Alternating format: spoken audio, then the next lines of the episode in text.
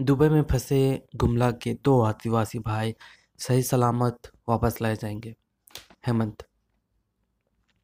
पिछले कुछ सप्ताह पहले एक पोस्ट झारखंड में वायरल हो रही है। खबर यह है कि दुबई में गए गुमला के दो मजदूर भाई वहाँ पर फंसे पड़े हैं और वहाँ पर अपनी बंधक जैसी ज़िंदगी को लेकर उन्होंने अपनी नज़दीकी के संबंधियों से यह बात बताई और उन्होंने अपना दुख ज़ाहिर किया। हम यहाँ पर आकर के फंस गए हैं। प्लीज़ हमारी मदद करो।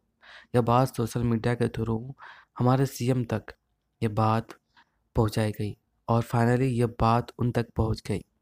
जब ये बात हेमंत सोरेन तक पहुँची, उन्होंने तुरंत इस काम पर एक्शन लिया और इसके बारे में आज ट्वीट करके ये जानकारी दी कि उन्होंने भारत सरकार के विदेश मंत्रालय को ये कहा है कि गुमला के ये भाई हमारे यहाँ के हैं।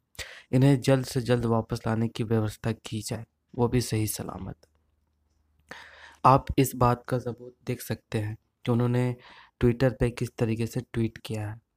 और इस बात का पोस्ट का लिंक हम आप डिस्क्रिप्शन बॉक्स में देख सकते हैं।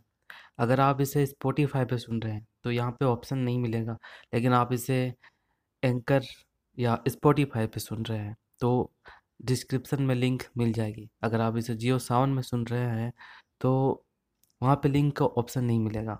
बाकी आप यूट्यूब पे सुन रहे हैं तो यहाँ पे लिंक प्रोवाइड कर दूँगा तो आप देख सकते हैं।